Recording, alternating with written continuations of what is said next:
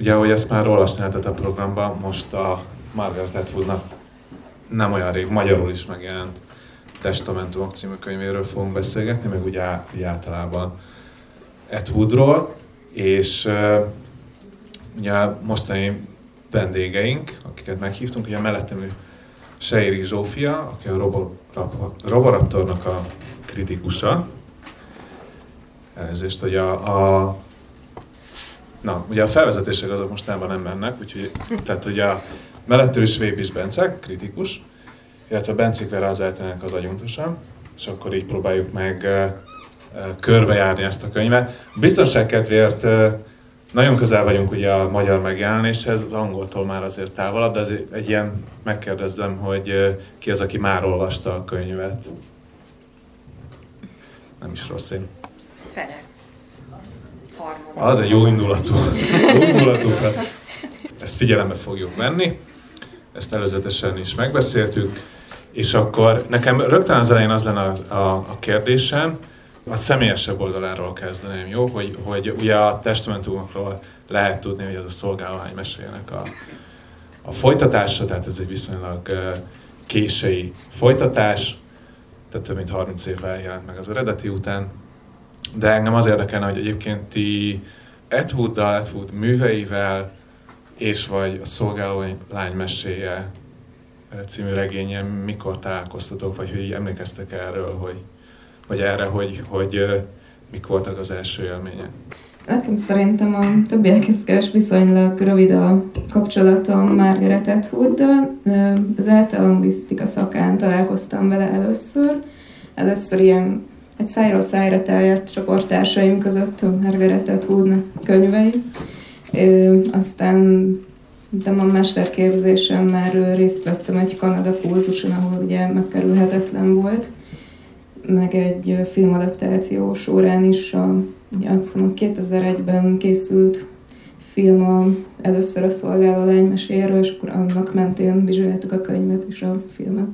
És utána jött a Mededem, a Penelopédia, Elias Grace, az várom. Szerintem, mint minden olyan ember, aki nem találkozott regényként Ed a sorozat kapcsán jött szembe velem először a szolgáló lénymeséje, és annak kapcsán, ugye, amikor nem is tudom, hogy adták ki ugye magyarul könyvbe a szolgáló lánymeséjét, akkor olvastam el az első évad után a, a regényt, és utána jött ki rögtön az Alias Grace, amit szintén elolvastam, és az egy elég ambivalens érzés volt a Tudor kapcsolatban, mert azt viszont kifejezetten egy rossz regénynek tartottam, és tartom a mai napig. Úgyhogy nálam véget ért a, a az Edwoodnak a pályafutása a, az én könyves polcomon. Úgyhogy igazából a testamentumok volt a következő, amit elolvastam, de ez nyilván a szolgállány meséjének az eredménye. Úgyhogy én így állok vele, hogy jelenleg kettő-egy a háromból. Én, én pont a szolgáló mesével kezdtem, és az annak idején elolvastam az 1984-et, és valahogy utána úgy gondoltam, hogy valami könnyedebbet kéne olvasni, és akkor olvastam a szolgáló meséjét. És hát az, az egy nagy élmény volt, és sokáig nem olvastam más Tetmuttól, és aztán így a doktori vége felé kezdtem én el vele megint foglalkozni, és hát azóta én rengeteg mindent elolvastam, tehát a kilégzéstől elkezdve a Mededem trilógián keresztül, az Edible Woman, ami egy ehető nőként fordul, a Life After Man, ami a, az ember után, férfi utáni élet, ember utáni élet, ezek nem fordultak le szerintem magyarra, a Vagbérgyilkos, tehát gyakorlatilag a regényeinek a nagy részét, én költőként is nagyon szeretem, a novelláit imádom, szerintem, és kritikusként is, is nagyon-nagyon tehát neki van ugye irodalomkritikai, van műfajkritika, tehát az egyetlen pont, ahol én iszonyúan tudok vele veszekedni, amikor szifiről próbál írni, de az, az, az egy más dolog. És hát tanítom tudott, tehát nekem, nekem Etud szemináriumim voltak, lesznek egyetemen. Korábban egyébként nagyon volt jellemző ez a szolgálólány körüli felhajtás. Hát itthon semmiképpen nem, tehát azt a TV ö, sorozat hozta meg szerintem, de ö, a szolgáló legymesé ugye 85-ben jött ki, ugye nagyon-nagyon érdekesen, ö, ugye nyilván Orwellre rímel, meg hát az egész disztópikus hagyományra, de disztópiaként ö, iszonyú ismert volt. Tehát, hogyha a 20. század nagy disztópiáit szokták emlegetni, és az már a 90-es évektől így van, akkor ugye ott van a, a Huxley-nak a, a Szép új világa, Orwellnek az 1984-e, ott van ugye a Gépnarancs, és ott van Atwoodtól a szolgálólány meséje. Tehát ö, irodalmi ö, körökben ez egy iszonyatosan fontos. Az, hogy, hogy populáris körben ez, ez mekkora, mekkorát csommant, az szerintem a sorozat. Még ne tedd le majd a mikrofon, de, de Bence...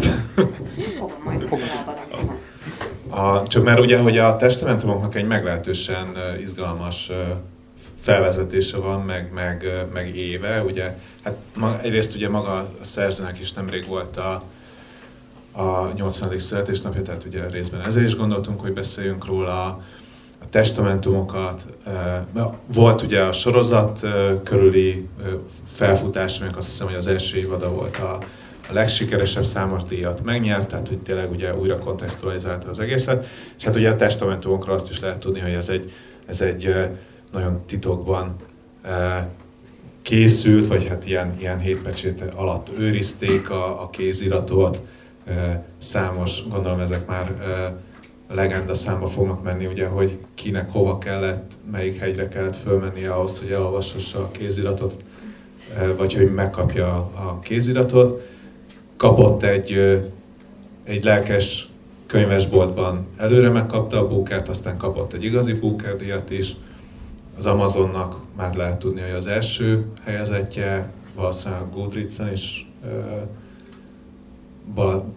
top 3-as lesz, ezt talán lehet sejteni, szóval, hogy, hogy elég nagy volt a, a hype és hogy ugye most ezt a beszélgetést megelőzte egy csütörtök pénteken tartott nemzetközi konferencia, ugye, amit az ELTE és a Károli közösen szervezet tart, ez egy nemzetközi konferencia volt, és ennek kapcsán is meg akartam kérdezni, hogy ha már így utána vagyunk, hogy nagyjából mit lehet tudni most a, a, az Etude-nak a nemzetközi szint, tehát ilyen irodalmi szempontból az ő helyzetéről? Irodalom történeti szempontból, vagy irodalom, tehát hogy irodalom történeti szempontból szerintem Etude jelenleg ma a legismertebb és az egyik legfontosabb kanadai szerző. Tehát ezt, ezt és észak-amerikai szerzőként is. Tehát az ő beágyazottsága ő, irodalom történetileg, meg irodalom kritikailag az, az teljesen vitathatatlan és általában, hogyha kanadisztikát nézi az ember, akkor vannak a Monroe pártiak és vannak az Atwood pártiak. Tehát ugye ez egy ilyen, hogy Atwood nem is annyira jó, Monroe nem is annyira jó, de ez egy ilyen, inkább csak egy ilyen, ilyen belső vicc szokott lenni. De nagyon sokan jöttek, tehát ez inkább a régióból voltak, 60-an, 70-en voltunk, ami egy ilyen konferenciának a, azért egy, egy ilyen nagy nagy része, de az, hogy Etwoodról szól egy konferencia, az ma egy, egy nagyon-nagyon nagy hívószó. És fiatalok is, tehát hogy ez nem csak, hanem rengeteg PHD hallgató, akik disztópiával, akik az ökokritika részével foglalkoznak, akik, akik Atwoodnak a politikai aktivizmusával. Ugye Atwoodnak van, ö, ö, van képregénye is, tehát ugye az, az Angel Catbird, az nem tudom, hogy magyarul megjelente. Nem, nem, jelent. nem jelent meg, ami az, az is nagyon-nagyon nagyon érdekes. Tehát, hogy hogy ő egy nagyon kúrens író, annak ellenére, hogy 80 éves, ő maga is rettentően friss, és ez a konferencián is előjött, hogy az, hogy ő, ő ilyen szinten kapcsolatot tart a technikával például. Ugye ő jelen van a Twitteren, ő beszélte rá a Stephen Kinget, hogy Twitterre menjen fel a Stephen Kingnek az első tweetjeit, hogyha megnézi az ember, akkor ott van, hogy Margaret Atwood rábeszélt, hogy menjen fel a Twitterre. Ugye azóta a Stephen Kinget már kitiltották a Trumpnak a, a Twitter oldalára, mert gyalázta. De tehát, hogy ő iszonyúan kurens, nagyon-nagyon-nagyon-nagyon még mindig itt van ami azért 80 évesen, én szeretnék mondjuk ilyen szellemi ö, ö, állapotban lenni, ha még élek, és röpköd a világban, tehát hogy, hogy, hogy ő egyrészt nem csak a saját korosztályával, illetve az irodalomtudományával kapcsolatban, hanem a művészvilággal, a populáris kultúrával, a fiatalokkal és, és a politikával. Tehát, hogy ő, ő politikailag is iszonyúan aktív. Ugye egyrészt a, az a fajta populizmus ellenessége, a másik pedig az a fajta ökokritikája, meg az a fajta ökológiai aktivizmusa, ami nagyon-nagyon erőteljesen vele van. És egy ilyen konferencia ezeket mind felöleli, és nagyon széles körből vonz be embereket. Van egyébként most olyan, tehát ilyen kiemelt Ed olvasó? Szinte, tehát hogy aki, aki a, az Ed Woodnak a kritikusa, értelmezője. Hát vannak nagy Atwood kritikusok, ugye ez az egyik a Coral House, aki itt volt most a konferencián. Ő is majdnem annyi idős, mint az Atwood, de még röpköd a világban, ők személyesen is nagyon-nagyon jóban vannak. És mondott egy nagyon-nagyon érdekes dolgot, hogy ő ugye ö, 80-as évek elejétől nagyon barátságban van az Atwooddal, de amikor kritikusként beszél vele a saját műveiről, akkor ugye ő Margaretnek hívja, de ő mindig azt mondja, hogy amikor a műve, hogy Atwood erről mit gondolna, vagy Atwood ezt hogy mondaná, tehát hogy ő külön választja azt a fajta perszónát, hogy ez a személy, akit ismerek, és az pedig az író perszónája. Például ő. Jó. A, ti mit tudtatok kezdeni egyébként ezzel a Atwood hype vagy tehát, hogy, hogy ami így kialakult a, egy nagy részt nyilván a sorozatnak köszönhetően, tehát, hogy, hogy milyen benyomásokat szereztetek erről? Őszinte egyébként Ed Wood hype annyira nem tapasztaltam, tehát nyilván neve az előjött sokszor, csomó könyvét újra kiadták, de ugye pont elhangzott, hogy rengeteg könyvét nem adták ki magyarul még mindig. Tehát, hogy mintha az Ed Wood hype Magyarországon nem indult volna be, mert akkor csőstől jöttek volna. Pláne például a képregénye, aminek szintén van egy nagy felfutása. Úgyhogy igazából a szolgáló van itt egy nagy, nagy hype és az valahol el is felé a szerző, tehát mint hogy túl nagy hype lenne ennek a szolgáló meséjének, és uh, ilyen szempontból uh, valahogy nem is igazán találkozik a, a, az olvasó a szerzővel, meg a nevével. Tehát azért igazából azok a könyvek, amik az utóbbi időben kijöttek Atwoodtól, azok sokkal inkább visszhangtalanok maradtak a közönség részéről, mint a szolgáló lány. Tehát itt valójában egyetlen egy könyvről és egy motivumról tudunk beszélni, amelyik, amelyik hatalmas figyelmet értem át. Nyilván mindenki tudja, hogy igen, ezt az Atwood írta, de valahogy az Atwoodra mégse terelődött akkor a figyelem, mint magára a szolgálólány jelenségre, ami ugye magának a jelenségnek is köszönhető, a MeToo-nak, meg egyebeknek, amiről is szó lesz majd. Nagyjából Bence mindent elmondott ezzel kapcsolatban. Én csak uh, annyit tennék hozzá, hogy az tényleg a szolgálólány mesének volt egy olyan hype amúgy a hype-ot a munkahelyen szoktam lemérni, hogyha ott a kollégák beszélnek valamiről, az biztos, hogy ezért van egy hype-ja, hogy még ilyen Szóval aki nem irodalommal foglalkozik, és mégis ezzel beszél, szerintem akkor már beszél, van, hetünk egyfajta hype-ról de csak a, ja, erről a történetről beszéltek, és uh, csak a sorozat kapcsán. Meg, meg így hallottam több embert, és hogy például a könyvvel nem tudtak annyira mit kezdeni, mert hogy nem volt olyan, mint a sorozat, nem volt olyan akciódús, kalandos, mint amit anya Hulu letett itt az asztalra nézőknek. Másrészt meg tényleg egy elég erős, egy pont jó időzítésbe jött ez a sorozat, ami ö, okozhatott egy most hype a popkultúrába, meg, a, egy, meg azon kívül is. Igen, ezt mindenképpen ugye árnyalhatjuk így, hogy vajon lesz-e Ed reneszánsz. Ezt nyilván most ugye Magyarországon korai lenne még megmondani, mert azért ami jó, hogy például a, ugye a jelenkor az legalább befejezte, nem csak újra kiadta szép kiadásban, hanem, hanem hogy be is fejezte ugye a Meddedem trilógiát, ami, ami, ami ugye azt nyilván, mint ti is tudjátok, hogy, hogy ugye a magyar könyvkiadás az legendásan imád uh, trilógiákat vagy egyéb sorozatokat hamar elkaszálni, aminek nyilván vannak uh, érthető gazdasági okai, és vannak nem érthető uh, irodalom történeti kérdőjelei hogy ez mennyire jó vagy nem jó.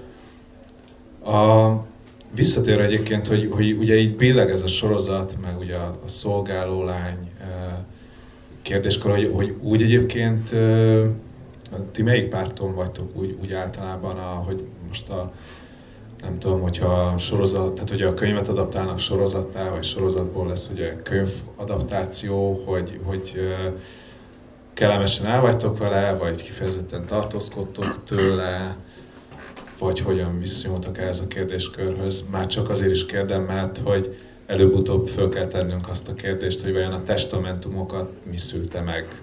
Tehát ugye, hogy a hiányzott ténylegesen könyvpiacról, vagy már nem tudom, sorozat hozta létre. Szóval hogy viszonyultok ehhez a területhez?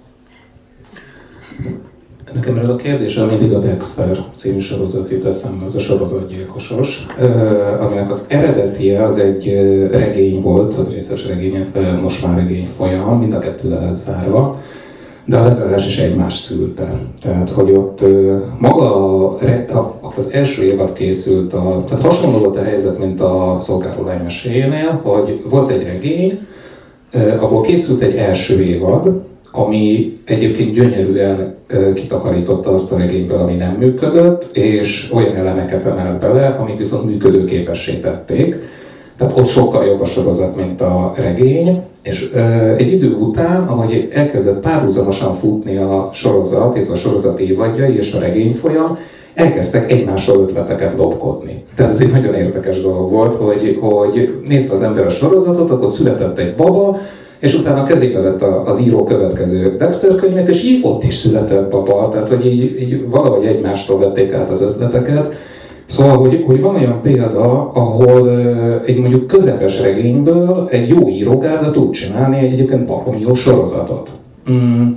És van egy másik példa, például pont a szolgálólánynál akár, hogy van egy regény, abból csinálni akarnak sorozatot, de valójában nem tudják megoldani azt, hogy egy regény nem tartalmaz több évadnyi történetet, és próbálják vinni-vinni, ameddig lehet, főleg ha sikeres, de ez akár egy évadon belül is megfigyelhető, hogy nem tartalmaz annyi történetet és egyebet a, a regény, amit át lehetne emelni egy mondjuk 12 részes sorozattá. De vannak ellen példák, mint például a Dexter. Úgyhogy én nem, tehát nem, nem vonnék itt egy cezúrát, hogy ez jó vagy rossz. Bocsánat, csak azt gyorsan beszúrom, ugye, hogy a, csak aki nem tudja, ugye, hogy az első évad, a sorozat első évad készült a, a Atwood regény alapján, utána írtak ugye két évadot, ami, ami Atwoodnak a producerelésével, vagy közreműködésével történt, de hogy annak már ugye ilyen értelemben csak a világhoz volt közük, és akkor ugye most ott tartunk, hogy egyrészt be van ígérve egy negyedik évad, meg, meg megjelent a testamentum. Bocsánat, akkor még egy gondolat, hogy nagyon jó példa erre a trónok harca is, ami addig működött, amíg a, meg volt írva a regény. És abban a pillanatban, hogy már nem volt regény alapanyag, elment egy olyan irányba, amivel nem tudtak az írók, nem tudtak az írók mit kezdeni, de kell egy gyártani az évadokat, mert a regényel meg lehet csinálni azt, hogy 15 év vagy 30 év múlva megírom a folytatást, sorozatnál nem lehet azt csinálni, meg csak egy első évadot, és majd 30 év múlva megcsinálom a másodikat. Tehát, hogy itt van egy ilyen műfai hajrá is ebben az egészben, ami, ami pont a kárára van a sorozatoknak. Bocsánat. Én abszolút adaptációpárti vagyok, tehát én mindig, mindig örömmel látom, amikor néha van ez a ne szúrjátok el, ne szúrjátok el, tehát hogyha ha jobban szeretem, de szerintem ez egy, ez egy és, és főleg amikor egy ilyen nagyon-nagyon jó ilyen intermediális játék alakul ki, az, az nagyon izgalmas. Tehát amikor a, a, a könyv ugye nyilván abból megszületik a sorozat, mint ahogy a szolgálólánynál is megszületett, és aztán megszületik egy folytatás, amelyik közbeékeli a, a sorozatot. Most nem, hányan látták itt a sorozatot, a szolgálólány mesét? Jó, tehát akkor nem mondjuk azért el. Tehát ugye a, a, azért a, a könyv maga figyelembe vesz bizonyos elemeket a sorozatból. Tehát gyakorlatilag oda tényleg közbeszúrja ezt az egészet, és az Edward az ilyen, tehát hogy szeret ilyenekkel játszani, és ez nála egyfajta ilyen ironikus játék is, hogy akkor egy beemelem azokat a, a, a dolgokat is a, a regénybe, illetve az konkrétan kiderült, nem fogom elmondani, hogy mi, de volt egy olyan elem, amit ő kért, hogy a sorozatban ne történjen meg mert hogy a, a testamentumok ban fontos szereplő lesz az az ember, akinek ott kell lenni. Tehát, hogy, hogy, hogy azért maradjon életben a, a sorozatban. Bocsánat, de most egy csomó ember életben van, ez a... Tehát aki most nem akarja, hogy bármilyen apró spoiler történjen, akkor ez most van az ideje annak, hogy, hogy kimenjen, nem fogom elmondani, hogy ki de hogy, hogy ezek ilyen, ilyen egymásra hatások voltak. De Edward egyébként tervezte, tehát ő nagyon régóta tervezi a folytatást, csak nem jött, ő, tehát nem jött, tehát őt inspirálta bizonyos szempontból a sorozat arra, hogy megcsinálja, és bizonyos szempontból a ö, testamentumok az egy csomó választ ad kérdésekre, amiket a, a szolgálólány meséje tesz fel. így is fel lehet a kettőnek a viszonyát fogni.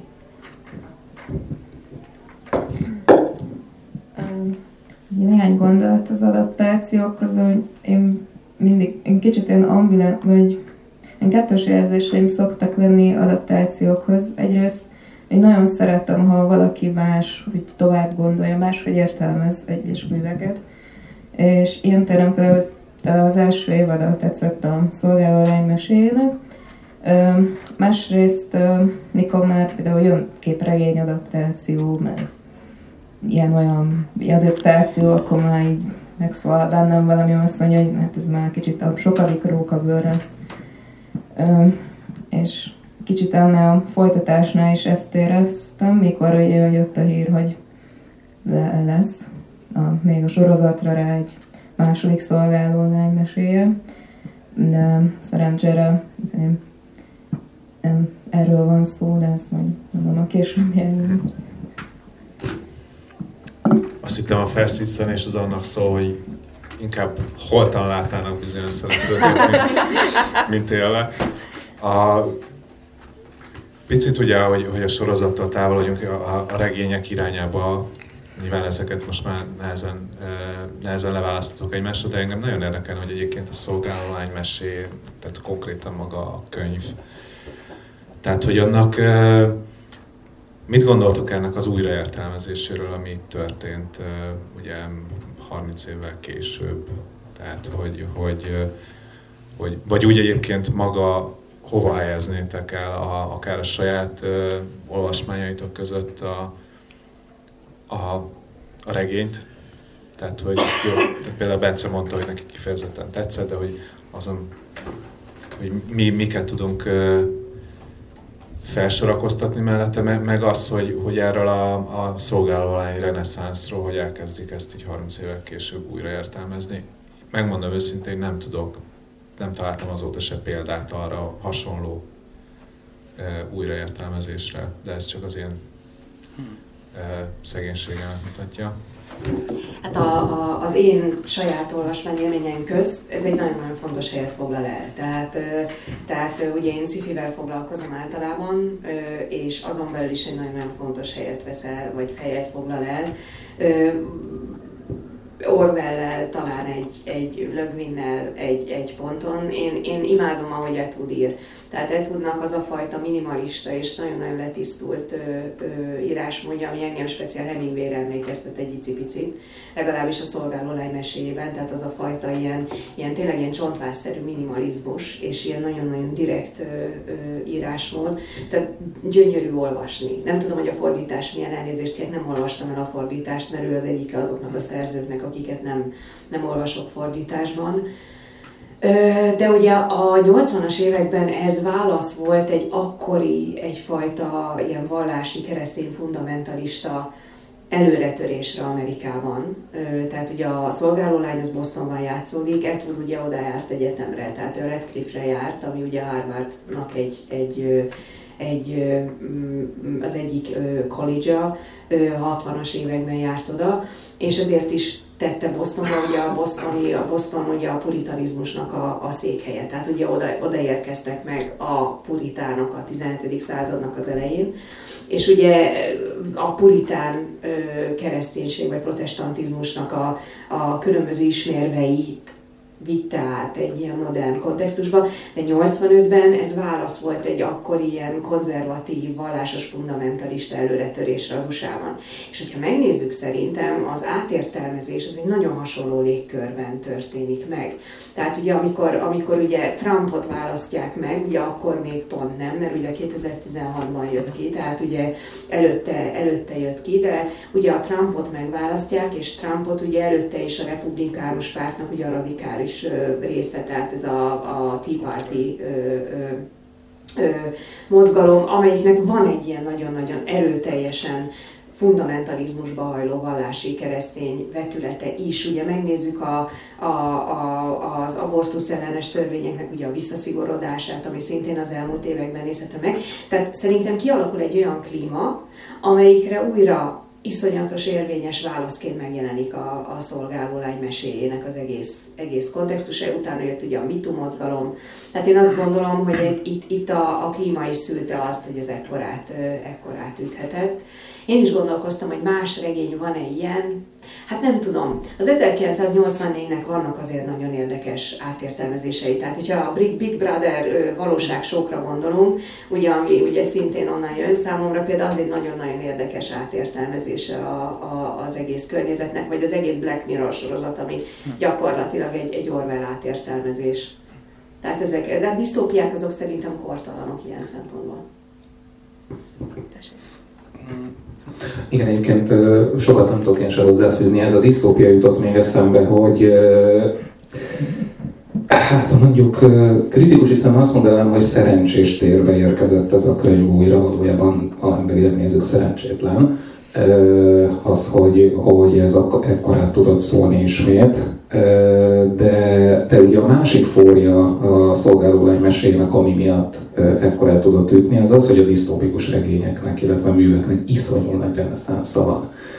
Tehát magyar nyelven például olyan könyvek jöttek ki az utóbbi időben, amik kb. 20-30-40 évvel ezelőtti skifik akár, és a kutya nem hallott róla itthon, hogy ezek léteztek. Ugye az Octavia Butler-től ilyen a hajnal, a Xenogenesis trilógia, annak az első darabja most már kijött a második, és remélhetőleg nem történik az, hogy nem jön ki a harmadik, mint jó magyar szokás szerint. Ugye kijött a Blob a Kaligramnál, ami szintén egy nagyon erős disztópikus mű, és egyébként sorra jönnek a disztópikus művek, akár újak, akár egyébként ilyen 30-40 év távlatából jelennek meg magyarul, valószínűleg többek közt szintén a milliónek köszönhetően, és ebben egyébként benne van a, a klímaválság is, nagyon sok minden, amire, amire igen, azt mondom, hogy emberileg ez egy szerencsétlen, de a műveknek ezért nagyon szerencsés táptalaja, hogy újra tudnak érvényesülni, és újra tudjuk értelmezni őket. Bár egyébként azért nem érdekes az újraértelmezés, mert pont pont a 84 kapcsán jutott eszembe az, hogy tulajdonképpen az mindig felszínen van az a könyv. Tehát, hogy, hogy nem igazán volt olyan ö, év vagy évtized, amikor ne lett volna szó róla, hogy hoppá, milyen releváns még mindig. Tehát, hogy ilyen szempontból ez meg, ez meg valahol szomorú. Úgyhogy most nem beszélek szomorú dolgokról, lehet, hogy van szó.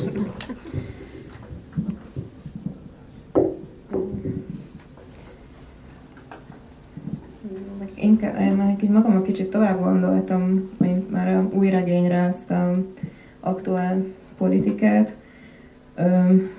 ugye az új könyvben szerintem azért Ed Wood figyelt erre, hogy csak egy más szemszögbe takta ugye a fiatalokéba, amiről ugye most hallunk ugye a, ki, a klímasztrájkok kapcsán, hogy főleg középiskolás vagy általános iskolás gyerekek vannak kint, és egy ilyesmi szemszöget rakott a új regényben.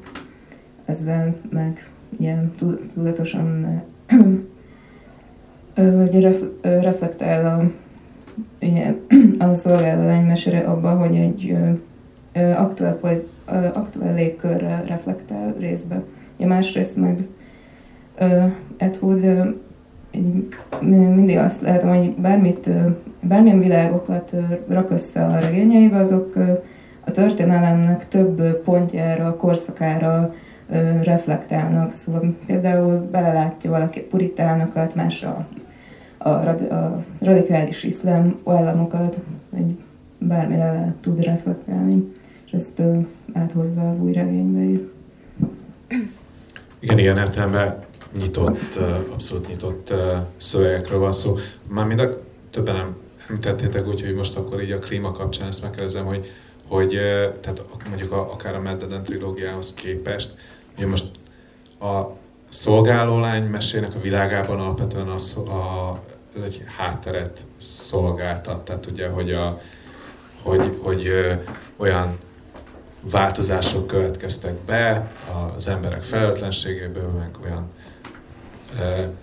toxikus elváltozások, amik miatt ugye ilyen terméketlenség söpör végig a, az embereken, és ugye ez, ez e körül forog a, a társadalom, hogy, hogy ezzel most nagyon könnyen lenne az, hogy, hogy akkor ne csak genderkritikai alapműként hivatkozzunk rá, hanem ugye, hogy a, nem tudom, akár ugye ilyen climate fiction fél alapműként.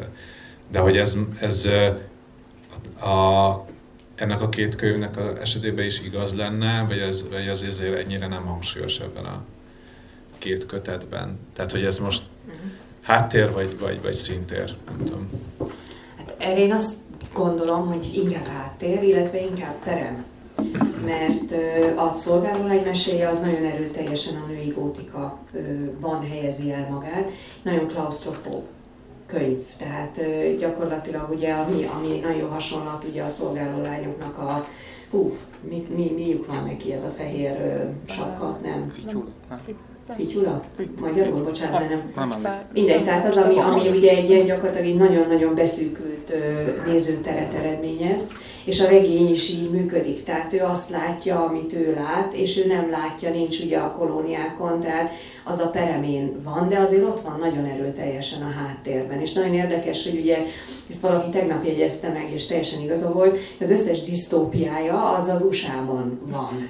Kanada az a jó hely, vagy hát a, a nem annyira rossz hely, mondjuk így, mert ugye az is egy ilyen ironikus része de, de hogy ez mindenképpen nagyon-nagyon fontos része, annak ellenére, hogy, hogy a peremén, peremén van ennek az egésznek, mert ez szolgáltatja ugye a világ alapját, hogy miért jöhetett létre ez a, ez a teokrácia, de a Mededen trilógiában ez azért egy központi, sokkal központi helyen van szerintem mint, mint a, a többiben, tehát mint a, a két. És a testamentumok egyébként ugyan ezt a vonalat viszi ö, ö, tovább, tehát a, a látószög, a, a női látószöget megtartja. És szerintem pont ezért nem annyira hangsúlyos benne sem. A Mededen trilógiát én nem olvastam, úgyhogy ahhoz sem, sem tudok hozzászólni. A szolgálólánynál, pláne a testamentumoknál szerintem is ez egy, mm, ez egy háttér, Mitől szerintem ez egy trambolin az egészhez. Tehát ez, a, ez egy olyan kiinduló pont, ami, ami kellett ahhoz, hogy, hogy föl tudjon építeni az Edfood egy ilyen társadalmat, mert, amire lehet hivatkozni egyfajta tényként, hogy akkor most amiatt van ez hogy, mert az történt hogy. Egyébként a legtöbb disztopikus mi pont ezzel játszik, hogy már túl vagyunk valamin, majdnem az emberiség bukásán, és onnantól épít, vagy leépít valamit. Tehát igazából a, a legtöbb disztopikus minden a, a, a pusztulás, az valójában a katalizátor annak, hogy bemutassa a szerző valamit. Tehát ilyen szempontból mindenképp csak egy háttere, sőt egy gyújtószékeleje az egésznek. Te ugye írt te ugye írtál is, Zsófia, igen, a, a A Mededemről, igen. Egyébként eddig nem gondoltam bele, hogy a szolgáló lány mesél, vagy a testamentumok lehet crime fiction, de itt a kettőben talán az a közös ennek mentén, hogy ugye ez a, egy katasztrófa a, indítja be az új hát a disztópikus rendszer kiépülését. Csak a, ugye a mededember, ahogy mondták előbb, sokkal több szervezettebben épül be ez a, hogy a klímaváltozás miatt jutottak oda, ahova az emberek. Itt, mm, itt csak nem, te szolgálvány és talán inkább csak egy ilyen apropó volt, hogy kiépüljön ez a gileádi diktatúra, de, de mm, talán inkább több tényezős volt ennek a világnak a kiépülése. Lépjünk akkor a testamentumok felé. a friss olvasók vagytok, tehát gyorsan lehet, hogy tehát milyen benyomások születtek erről, mert olyan értelemben, hogy tényleg ilyen primér szinten, hogy, hogy hú, évek óta, tehát hogy melyik táborhoz tartoztok, hogy ti is évek óta vártátok már a folytatást, és nem tudtátok, hogy mi történt Fredével, miután rácsukódott a, a furgon ajtaja, és alig vártátok, vagy, vagy közömbösek voltatok, és azért a program kedvéért elolvastátok, szóval milyen olvasmány volt? Érdekes, hogy a szolgálólány mesét ezt egy kerek történetnek tekintettem mindig is. Tehát, hogy a, a, a története az ott számomra véget ért, hogy rácsukódott a, a furkonnak az ajtaja. Teljesen mindegy, hogy hova viszik onnantól. Az egésznek a tétje nem ez volt. Az volt a tétje, hogy ő elmesélje a történetét, és a történetét tulajdonképpen elmesélte, és valamilyen szinten le is zárta, hogy utána mi lesz vele. Az igazából engem például annyira nem, nem, nem izgatott, valószínűleg egyébként pont a sorozat is itt rontotta el a koncepcióját.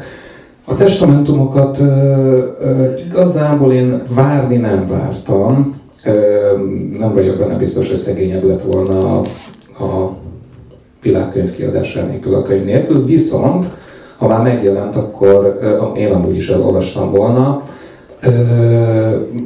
csalódnom nem kellett, tehát nem rontott el az Etwood igazából. Tehát én azt érzem, hogy sikerült úgy hozzátennie még egy könyvet a Giládi világhoz, hogy, a, a, hogy nem vett el az egész, a, a nagy egészből, teljesen más fele vitte az egészet, és azt hiszem, hogy ez a legnagyobb érdeme, de szerintem azt úgy is kibontjuk nem soká, hogy merre fele vitte.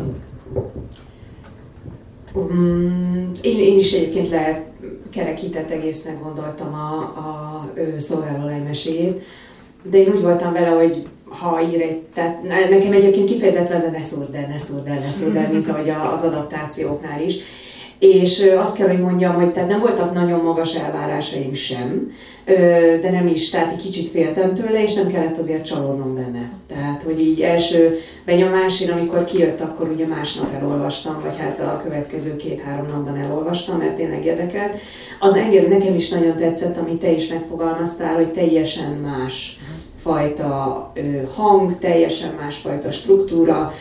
Ugye Ed elég posztmodern szerző, tehát ő, ő, rengeteg, ő, rengeteg műfaj elemet kever össze a saját szövegeiben, tehát a szolgálói meséjében ugye ott van a piros, tehát ő mindig mesékkel foglalkozik, vagy meséket is beledolgoz. Ugye ott a piroska alakja benne van azért a szolgálólányban nagyon erőteljesen itt teljesen más fajta, fajta megközelítés, teljesen másfajta történetépítés történik, és ilyen szempontból én örültem, hogy ez nem egy szolgálólány kettő, hanem egy, egy másfajta történet. Egyébként populárisabb történet sok szempontból, tehát, tehát akciódúsabb, krimiszerűbb, nagyon egyenes vonalvezetésű szerintem, puzzle-szerű, tehát kiegészítik egymást a darabok és ilyen szempontból maradt egy kis hiányérzetem a szolgálólány felől, de ugyanakkor megörültem, hogy, hogy, hogy megvan ez a könyv, és hogy nem rontott el, és hogy még azért 80 évesen is tud azért író ilyet írni, az mindig jó. Én nagyon szempontból vártam, hogy így bele, mikor ugye jött a hír, hogy jön a testamentumok, ugye abba gondoltam bele, hogy azért ugye ott van ez a Hulu sorozat, azért a, valószínűleg kicsit nyomasztotta Ed is, hogy most akkor ő mit írjon, vagy azon kívül, amit már kigondolt korábban. Ö, és akkor kíváncsi voltam, hogy ezt így hogy oldja meg. De, egy első benyomások alapján ez nagyon jól megoldotta. Ö, még, ö, az még külön tetszett, az, ö, egy cikkbe olvastam, hogy ö, külön rajongói ö, kívánságokat is teljesített a könyvéből, például a Ugye Offrednek nincsen civil neve, ha jól emlékszem az, az eredeti szolgálólány mesélve, és itt a June-t átvette a rajongói, majd magát a June-nak a nevét is azt hiszem a rajongók adták, de ő is itt beleépítette a könyvbe, meg egy-két még ilyen név is egy egyéb kérdé, kérésbe került a könyvben, meg nem stílusával is, hogy jól ugye, nem tudom, hogy tudatosan, vagy direkt azért átvesz bizonyos dolgokat a sorozatból, vagy nagyon szépen reflektál rá a könyvben. Hát a legjobb persze az, hogy nem, nem ugyanazon az úton indult mint a sorozatkészítőlány. Ez pont nagyon jól tett a történet, hogy 15-16 évvel később ráhelyezi a cselekményt. Igen, pont ezzel akartam folytatni, hogy 15 évvel később vagyunk, és, és ugye három, tulajdonképpen három szereplője van ennek a történetnek, illetve három szála is, három elbeszélése, illetve hát ugyanúgy hát akik így visszatekintve elmesélik a saját történeteket, ugye ebből a, a, egy, egy e, néni, illetve két fiatal lány, akik ugye az egyik Gilad e, szülötte, tehát ugye aki ott nevelkedett, Agnes, a másik pedig ugye épp, hogy e, nem Giládban, hanem ugye Kanadában él, és ő pedig ugye Daisy, és akkor a értelemszerűen a néni az továbbra is néni, tehát ugye, hogy ő mint ilyen rangidős szerepel a könyvben, és ugye ő is belülről mutatja meg ezt a történetet. Erről a három szereplőről egyébként mit gondoltatok, hogy, hogy, hogy ez három különböző szál is, nem is tudom, hogy, hogy egységes a színvonaluk, vagy hogy, hogy nem tudom, hogy ilyet lehet kérdezni, hogy, hogy egyetértünk a szerzőnek a szereplő választásával, de hát ugye, hogy, hogy még, valahogy megkülönbözteti őket, tehát valamiért ez fontos lehet. Én, én nagyon egyetértettem a szereplő választással, tehát én nagyon-nagyon szerettem ezt, főleg azért, mert ugye a, a szolgálólánymesében mi kaptunk egy, egy nézőpontot. És azért ebből a nézőpontból a nénik azért nagyon antagonisták voltak. És nagyon izgalmas megnézni, hogy pont az ellenpólusnak a nézőpontjából hogy néz ki egy történet. És hogyha a, a, a, aki olvasta a Mededem trilógiát, abban ugye nagyon hasonló történik, hogy gyakorlatilag az első kötetben felépít egy nézőpontot, vagy egy cselekményszálat, és a második meg a harmadik kötetben ezeket robbantja szét, amit, amit Etrud szintén szeret csinálni, tehát hogy aláássa a saját saját nézőpont, saját maga által megkreált világot vagy nézőpontot, én nagyon-nagyon, nekem nagyon tetszett. Tehát, hogy egy kompozit személyiség alakul ki igazából a két regényből, hogyha megnézzük, mert ugye ott van, ott van két fiatal lab lány, ott van ugye Offred vagy June, aki ugye egy szülőkorú nő, 30-as éveiben, és ugye ott van a néni, aki ugye a, a, a, a az idősebb generációt képviseli. Tehát, hogyha megnézzük, akkor ez egy nő így kompozitán az egész életén keresztül, és, és ez, ez is egy, tehát ilyen szempontból nagyon szépen rímel, ilyen szempontból is szépen kiegészítik a nézőpontok a, a, a szolgálólányt. Tehát én nagyon, én meg voltam elégedve velük, és ami külön tetszett, mert az, hogy a, az Etu 80 évesen tud írni egy 80 éves néninek a szemszögéből, az teljesen az működik, de a fiatal hangokat is nagyon jól megcsinálta, legalábbis az angolban. Tehát, hogy, hogy a, a fiatal hangok is működtek.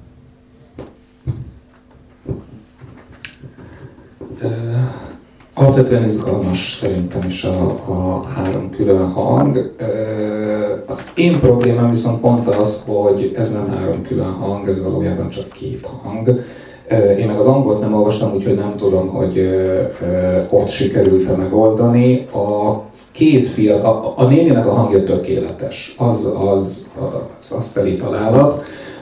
A két fiatalabb lánynak a hangja, az viszont összemosódik. Tehát ott én azt éreztem, minthogyha nem sikerült volna megcsinálni a két nagyon különböző lány karakter. Egész pontosan ugye úgy vannak megnevezve, hogy a 369A tanúvallomás átirata, illetve a 369B tanúvallomás átirata.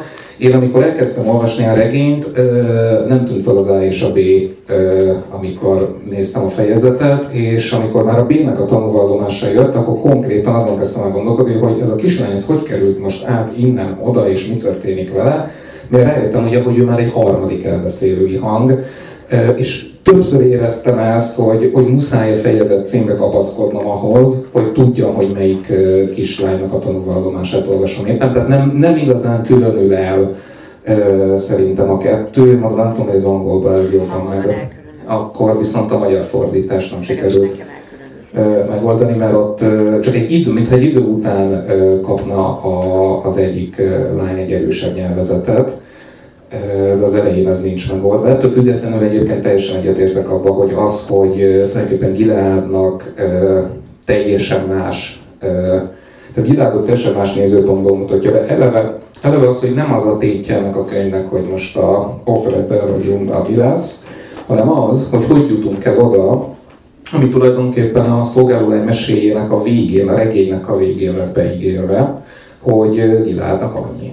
És ezt a folyamatot mutatja be valójában, illetve még ebben is elbizonytalanít, mert a végén megint van egy konferencia, ahol pont arról beszélnek évekkel később, hogy most ezek a tanúvallomások igazak-e, nem igazak, ki írta, hogy írta, a néninek az emlékiratai igazak-e, tehát hogy, hogy azért itt a fejéről a talpára dobja a végén az egészet, de ettől függetlenül egy, egy nagyon szép utat jár be az Ed ezzel a három elbeszélővel, egy gyönyörű összeesküvésekkel, kémkedéssel, mint a látszó. Tulajdonképpen én azt érzem, hogy ez egy politikai thriller, amit ő rakott az asztalra éppen.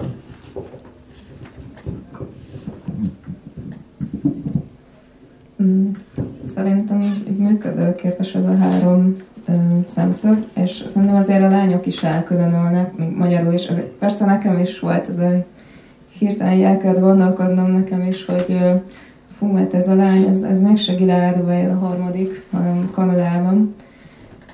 De azért később, vagy azért már az elején elkülönül, ők teljesen ellentétes személyiség, az egyik, akit így végül is vakon követi, amit tanítanak neki, a másik meg pont, hogy lázad minden ellen. Mm, a néni szemszöge meg ez, ez nagyon el van találva tényleg, és meg végig ilyen kettős, hogy kicsit emberi, de másrészt szívtelen, és bevén egyszerre taszít, meg vonz is. Ez, ez a legjobb.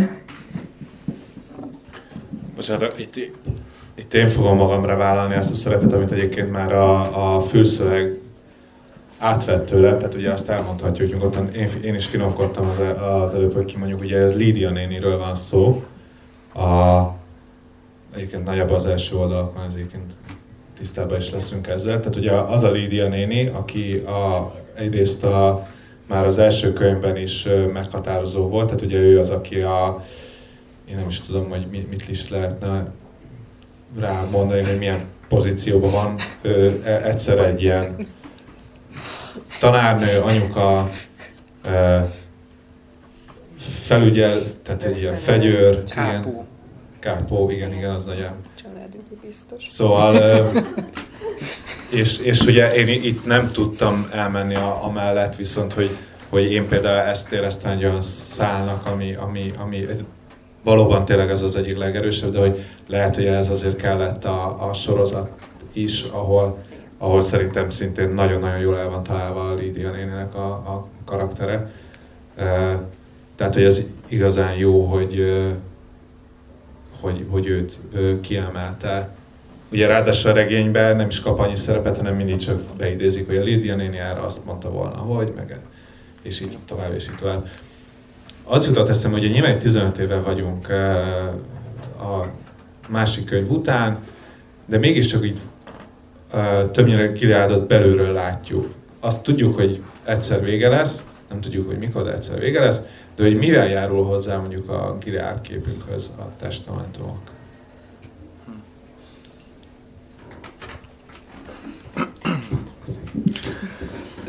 Nekem mindenképp az jutott eszembe, miközben olvasom a testamentumokat, hogy tehát Gileádot, mint egy diktatórikus rendszert úgy mutatja be, hogy valójában azok a résztvevői, akiket kívülről, és tulajdonképpen a szolgálólemességben is így láttunk, hogyha már kimondtuk a kommuniki, például Lidia nénit, aki tulajdonképpen fenntartja ezt a rendszert, és egy nagyon erős fogaskerek ennek a rendszernek, tulajdonképpen abban a pillanatban, hogy belelátunk a gondolataiba, kiderül, hogy, hogy ő se szereti ezt a rendszert, ő is valahogy belekeveredett, próbál túlélni, amennyire tudja, el is kezdi szétzilálni ezt az egészet.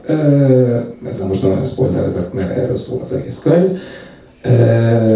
és vagy most spoilereztem? Mert ugye beszéltünk róla, hogy arról szól, hogy, hogy politikai thriller és cselszövések és minden, és a három hang, mindegy. Tehát, hogy, hogy belelátunk abba, hogy azok az emberek, akik fenntartják ezt a rendszert, azok se értenek vele egyet, sőt, pont ugyanannyira, hanem jobban rühellik, mint azok, akik elszenvedőjelnek. Én ennyire mindenképp azt éreztem, hogy ez tehát be mutatva itt a, a másik oldalnak a helyzete is. Mondjuk azon egy kik tartják fel a rendszer, de...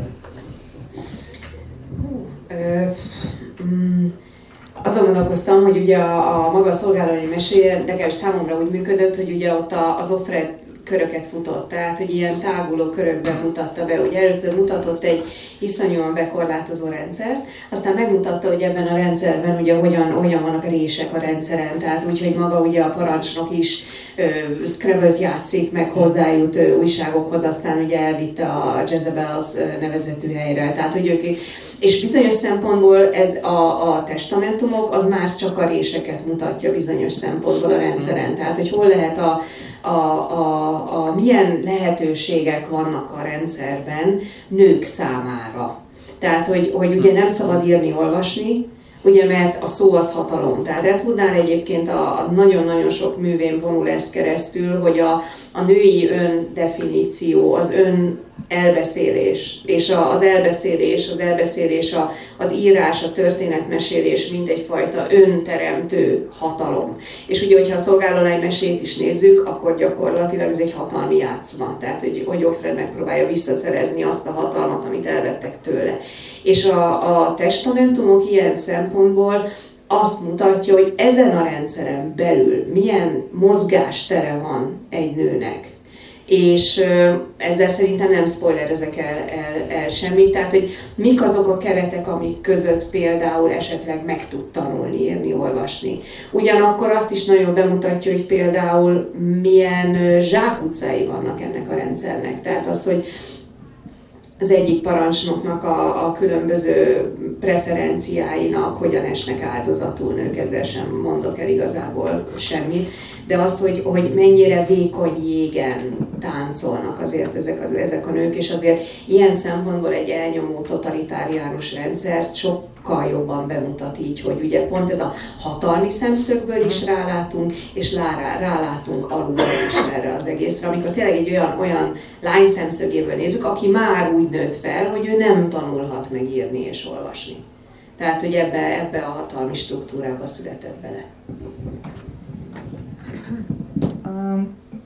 Könyv, és én a Lady az néni szemszögére tudnék leginkább referálni, hogy nem csak azt mutatja meg, hogy milyen rések vannak, hanem azt is, hogy morálisan hogyan kell megtörnie magát a túlélése érdekében. És ez, én gyönyörűen végigmegy itt is, meg az előző, hát a szolgálóány meséjében is, hogy ugye meghozza a benne élő, akár működtetője, akár elszenvedője végigmegy ezeken a kompromisszumokon, és ahogy egyre megy beljebb, vagy egyre több kompromisszumot köt a rendszerrel, igazából egyre inkább ki is építi, meg el is fogadja annak működését. Igen.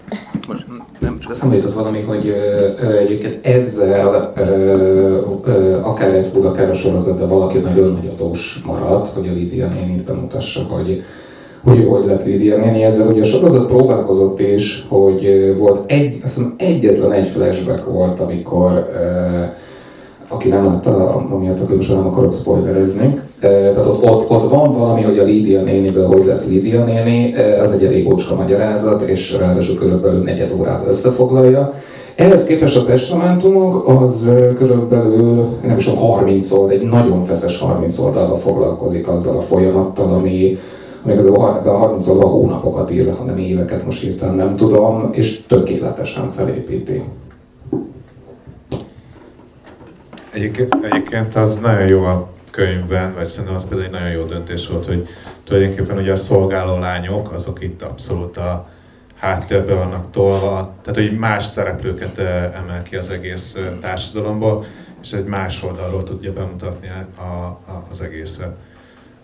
A, az jutott eszembe egyébként, hogy, hogy egyrészt már itt uh, pedzegettétek ugye a MeToo-t is, és uh, ugye mégiscsak egy olyan könyvről beszélünk, aminek a, a, a nyomán azért most már ugye, hogy a különböző tüntetéseken is megjelenik, tehát ilyen szimbólumként kezd el működni, tehát ugye, hogy, hogy szolgálólány ruhába is már tiltakoznak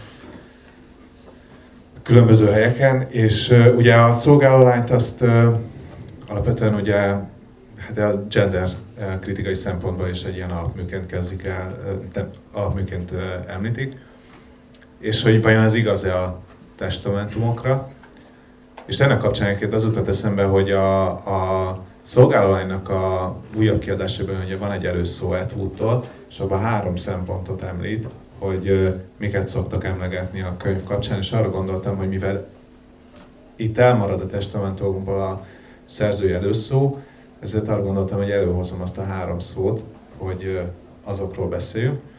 És ebből az, a, az első az az, hogy, hogy feminista-e a testamentumok. Igen. Fejtsem ki.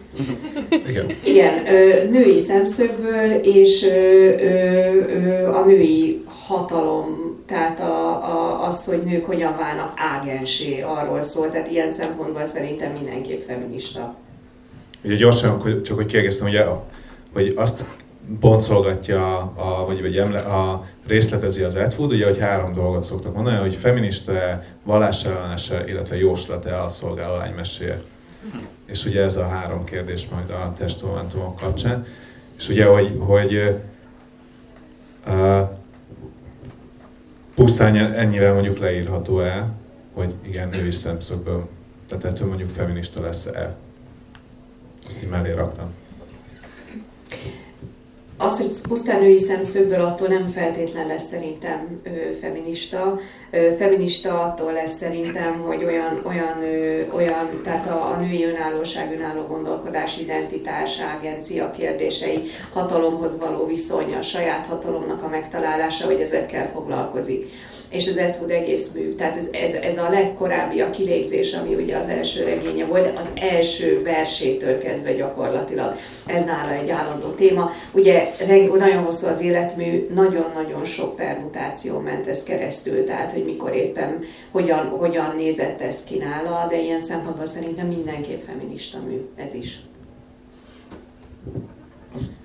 nem tudom melyik. Másik tudom, akarsz Nem, szerintem válaszoljunk, vagy külön válaszoljunk, vagy egyre válaszoljunk. Hát külön? végig megyünk majd rajtuk, hogy Igen. most csak az elsőről beszélünk. Igazából én ezzel teljesen egyetértek. Tehát, hogy olyan szempontból, mint mű, abszolút feminista, hogy három erős, vagy erőssé váló nő van a középpontjában, akik tulajdonképpen elkezdenek a saját sorsuk felett rendelkezni. Tehát egyértelműen feminista testamentumok. Én is csak egyet tudok érteni az előzőekkel. Viszont mm, ugye felmerült a több kritikában is a könyv testamentumok kapcsán, hogy ez hogy nem hogy feminista, hanem feminista kiáltvány lesz ebből.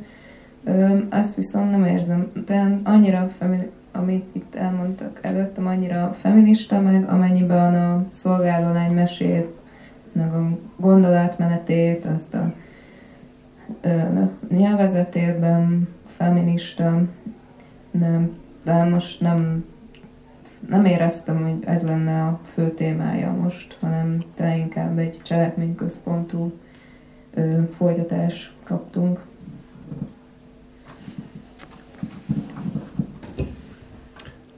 Még ennek kapcsán, hogy akkor mondjuk, mondjuk várható ennek a, hogy a, szerintetek, tehát hogy a, hogy a MeToo mozgalomra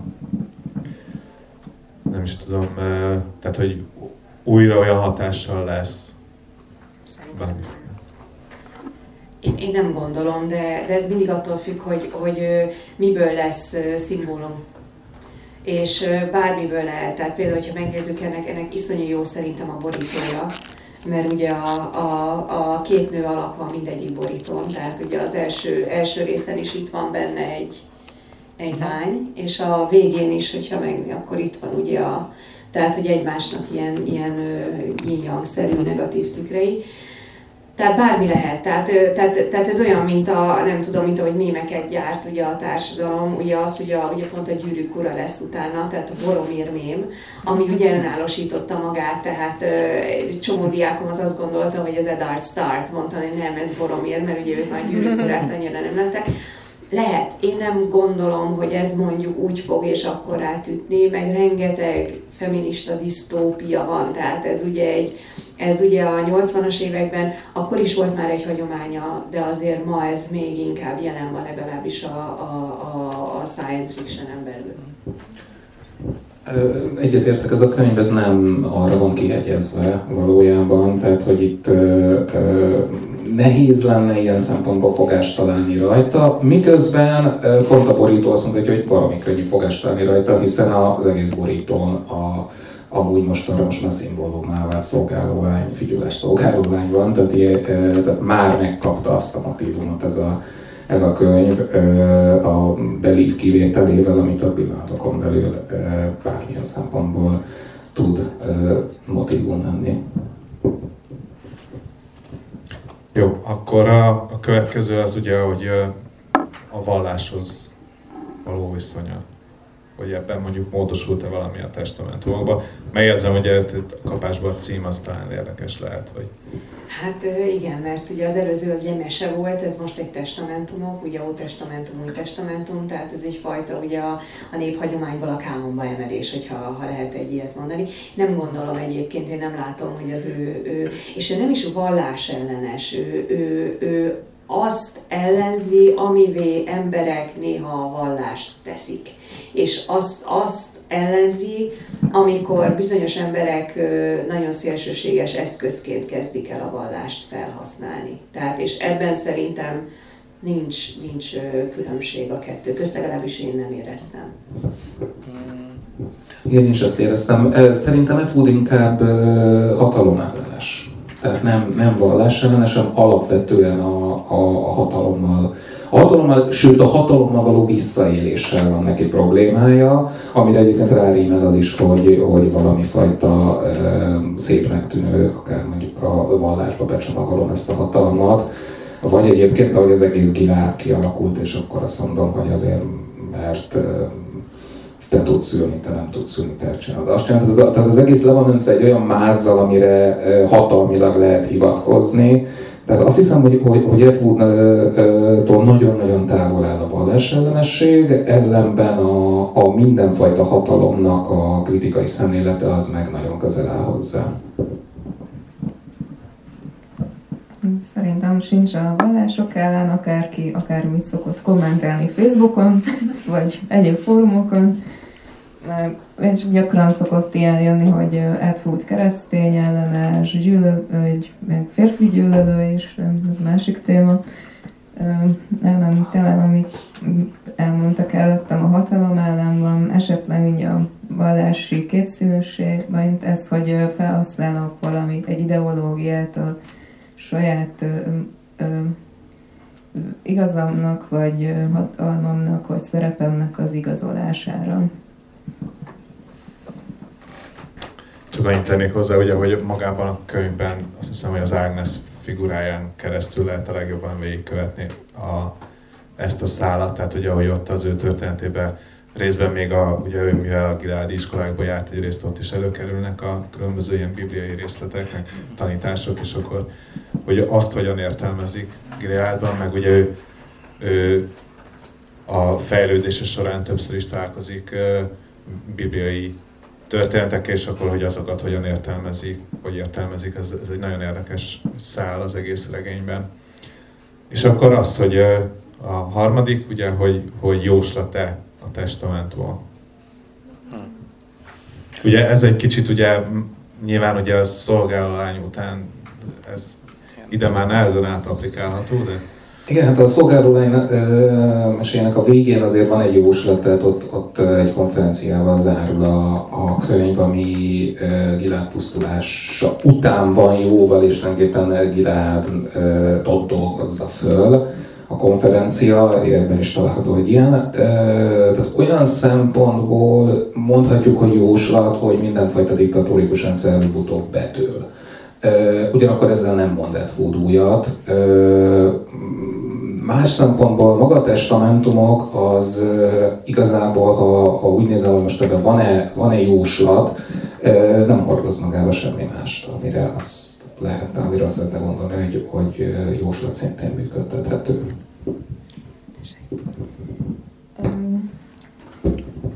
Jó a kérdés. Ha a szolgáló lány meséből indulok ki, nem jóslat, hanem a múltunk és jelenünk a Gilád. Ugye felvetődött már a puritánok, a iszlám világ, Magyarország, és, és tudom itt említeni, hogy a keresztény demokrácia. De másrészt meg megjelent ez a könyv, és így, ilyen ö, populista politikusok törnek hatalomba ilyen jelszavakkal, amik a könyvben is elhangzanak, hogy a, itt a női principium az, az, az jelenti, hogy egy nő meg egy gyermeket szül, gondozza a családját, akkor azért felmerül bennem, hogy lehet mégis jóslat volt, vagy, vagy, bizony, vagy bizonyos tényezőknek egy logikus levezetésre, és abból jóslat. Így, én, szóval nekem én mindkettő igazából. Hmm. Én sci történettel foglalkozok, én mindig nagyon nem szeretem ezt a jóslat dolgot, mert én inkább úgy viszonyulok ezekhez a történetekhez, nagyon-nagyon egyetértve egyébként veletek is, hogy ez reakció inkább. Tehát, hogy ugye ezek extrapolációk, fog valamit és tükröt tart. És ugye ebben a tükörben bizonyos részei a testnek görbetükröt nagyobb lesz, kisebb lesz, torz lesz, tehát, de mindenképpen kiemel valamit. És én ezért nem gondolok, tehát én, én, én, én nagyon kontraproduktívnak gondolom azt, hogyha egy egy sci történetre úgy gondolnak az emberek, hogy akkor ez egy, egy ilyen tervrajz, és akkor majd ebből megépül az a világ, és akkor ilyen szempontból féljünk tőle. Nem attól kell félni, attól kell félni, ami most van. A disztópiák ugye ezek kifejezetten ezekre, ezekre szokták felhívni a figyelmet. Tehát ilyen szempontból én azt gondolom, hogy nem jóslat, hanem inkább egy, egy nagyon-nagyon erőteljes és, és éles társadalomkritika. Uh-huh. Ennek köszönöm szépen. Én arra gondoltam, hogy most közönséget megkérdezem, hogy van-e valakinek esetleg kérdése? Eszter? Um, nagyon köszönöm ezt a beszélgetést, tudja, hogy fogok egy túldot olvasni ezután, mert meghoztátok a kedvem. A Verától szeretném kérdezni, hogy Vera, miben szoktál veszekedni Ethúddal? Én azzal szoktam veszekedni, hogy ő írt 2011-ben egy ilyen spekulatív fikció ö, ö, elméleti könyvet, amiben gyakorlatilag, tehát én azt nem, és ő gyakorlatilag kifejti azt, hogy ő nem ír science fiction ő spekulatív fikciót írt, mert a science fiction az ilyen űrhajós, szörnyes, tudományra épülő, bla bla bla bla bla bla bla. De az az egészben a baj, hogy ez az egyetlen pont, ahol én úgy érzem, hogy egyszerűen, egyszerűen vak és rossz reflexek alapján dolgozik, mert attól fél, hogy őt bekategorizálják science fiction írónak, hogy és ettől neki akkor rossz lesz. Vonnegutnál ugye ugyanezt történt, ő is mindig azt mondta, hogy ő nem science fiction írt, írt science fiction, és Ed is ugyanúgy SF-et írt. Tehát én ebbe szoktam vele vitatkozni, és tegnap megpróbáltam valakit erről meggyőzni, hogy igenis ez SF, de attól, hogy SF, attól ez nem rossz. Tehát, hogy ez, ez nem egy olyan dolog, hogy ettől, ettől baj lesz belőle, hanem, hanem mint ahogy Ishigurónak a Never Let Me Go-ja is SF, amitől én, amitől hét kapok, amikor, amikor jönnek, hát ez milyen, ez, ez, ez teljesen, hát ez egy korszakalkotó, mi az Ishigurónak, ugye a, nem tudom, ne engedje mi volt a magyar címe? Igen, Igen.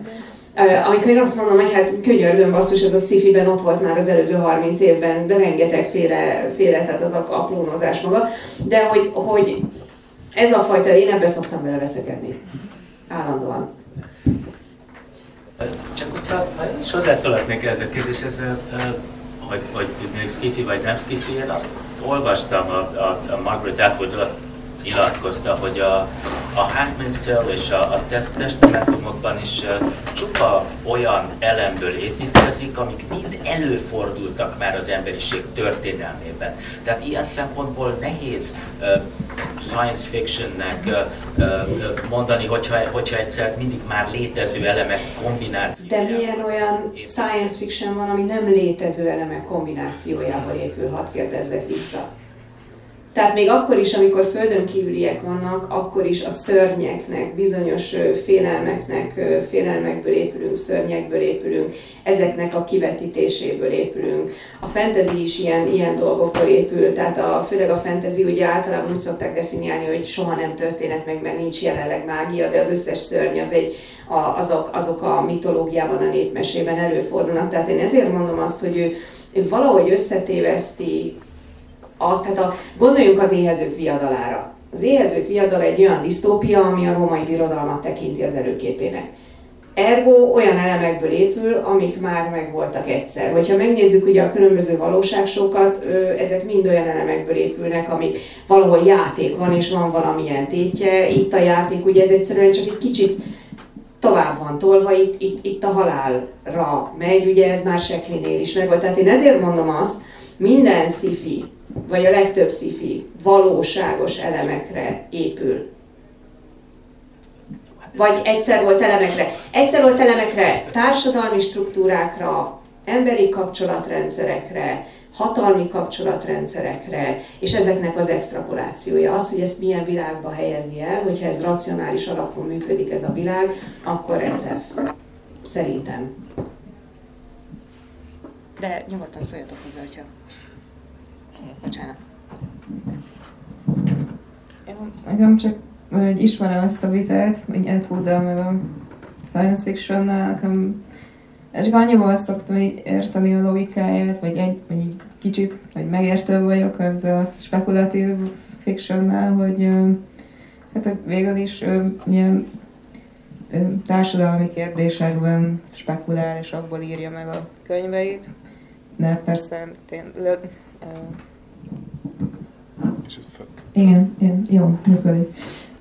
De igen, de meg is tudom cáfolni magam, ugye Lögvin, ennyi, így ugyan hasonló elven írta a science fiction műveit, és nem hívta a spekulatív fikciónak. Hát illetve annak is lehet dekódolni, tehát én ezért szeretem az SF-et használni, mert a science fictionnek is dekódolhatjuk, spekulatív fikciónak is ú, mi a, mi, mit szól, mit a SCOS, az mit használt, milyen fabuláció? Mindegy, az is SF-nek ö, ö, kódolódik be. Tehát igazából pontosan. Vagy ott van a dűne. A dűne, amelyik ugye mind olyan kulturális elemekből épül fel, mint a berber kultúra, ö, ugye szintén ugye a birodalmi, galaktikus birodalom mind a római császárságra megy vissza. Tehát igen. Egyetlen gondolat, ami eszembe jutott ezzel kapcsolatban, hogy, hogy a skifi az nem feltétlenül jelent egy technikailag jobban fejlett világot. Tehát itt, itt én azt hiszem, hogy, hogy, hogy itt van egy kis diffi az értelmezésben, hogy, hogy a legtöbben úgy értelmezik a skifit, mint, mint egy technikailag lényegesen fejlettebb világ. Ugye a skifinek egy alapvetően létezik egy olyan borzasztóan leegyszerűsített meghatározása, hogy skifi az, amiben bármi megtörténhet, amit a jelenlegi tudományos ismereteink alapján el tudunk képzelni. De ez egy nagyon lecsupaszított variációja a skifi magyarázatának, tehát ezt csak így oda szokták lökni, hogy, hogy valaki el tudja képzelni, milyen, de, de ez a techni, technikai megközelítése. De igazából, ha kivonom belőle a technikát, akkor még nagyon sok minden marad, amitől a skifi az, ami. Jó, mielőtt Eszternek átadnám a, a, a szót, majd a szervező kollégámat szeretném megkérni, hogy, hogy segítsen nekünk a, a következő programnak majd a, a megvalósításában. Eszter? Ugyanez, tehát hogy az, hogy az Atwood ezt mondja, hogy nem sci-fi, nem speculative fiction, ennek mennyire van köze a pénzhez, meg ahhoz, hogy mondjuk, tehát hogy amint zsáner, emlékszel vele, amikor valami volt egy ilyen szeminárium, és volt egy lány, aki folyton veszekedett, hogy az Ishiguro-tól a Buried Giant az nem fantasy. mert amint rám mondjuk, hogy ez fantasy, akkor nem lesz irodalom, és az irodalomra kapsz díjat, meg, meg tudom Magyarországon az NK akkor fog támogatni, vagy nem tudom, de hogy, hogy én azért egy kicsit megbocsátom az Edwardnak, hogy 80 évesen van egy kis életösztön. Persze, tehát hát ez nálam is egy olyan vita, amit, amivel én azért nem értek egyet, mert nekem ez nem, nem lényeges, hogy mi, mi hol van. De ugye az, hogy milyen címkéket ragaszgatunk valamire, az annyira bemegyünk egy könyvesboltba, H.G. Wells-et, Atwoodot, meg, meg Vonegutot, meg Orwellt, az mindenképpen a, a szép irodalomnál fogjuk találni. Tehát nagyon ritkán fogjuk őket berakva látni, mondjuk a, nem is tudom, mi szokott a Libribe lenni, ez a szórakoztató irodalom, vagy valami hasonló, és akkor azon belül vannak ilyen, ilyen al izék. Persze, tehát, de ennek szerintem hmm, pénzügyi vonzata nem tudom, hogy van, mert szerintem egy csomó szifíró lehet, hogy többet keres, mint egy csomó szép író. Tehát, hogyha most Neil Gaimanre gondolunk mm. például, aki mm. nagyon ö, határozottan ugye a, a fantasy mentén helyezi el magát, ő szerintem sokkal többet keres ilyen szempontból. Tehát nem tudom. Mondom, szerintem benne ez még benne van, hogy, hogy az, az ugye, hát ő 39-es születésű, amikor ő felnőtt, mondjuk az már a, a, a pálp utáni, tehát ugye az már aranykor, meg ezüstkor, azért az egy, ott, ott, ott egy picit más, ugye Judith Merrill már ír, Paul már ír, de ugye még, még ugye az új hullám nem jön meg, tehát mást jelentett neki szerintem egyszerűen, és ő ebbe nem szeretné bele, belehelyezni magát. Csak én azért veszek szembe le, mert egyébként meg egy annyira nyitott, és annyira, ö, annyira ö, jól tud alkalmazkodni ugye technikához, mindenhez, hogy nem igazán értem, hogyha ember, hogy ez miért van. Köszönjük szépen. Ha, ha nincs több kérdés most, akkor van egy jó hírem, ezt elspoilerezem, hogy egy év múlva lehet folytatni ezt a kérdést, mert, mert úgy tudom, hogy, hogy a Dűnéről és Herbertről nagyon szeretnének beszélgetni bizonyos emberek. Akiket nem nevezünk most itt és nem nézünk rájuk. Úgyhogy azt hiszem, hogy ez majd addig is kisebb rendezvényeken, de hogy, hogy majd a nagy vitán is folytatni fogjuk. Én nagyon köszönöm nektek ezt a beszélgetést. Azt hiszem, azt hiszem hogy az én Atwood képen mindenképpen bővült, és akkor remélem, hogy hogy kedvet csináltunk a testamentumokhoz.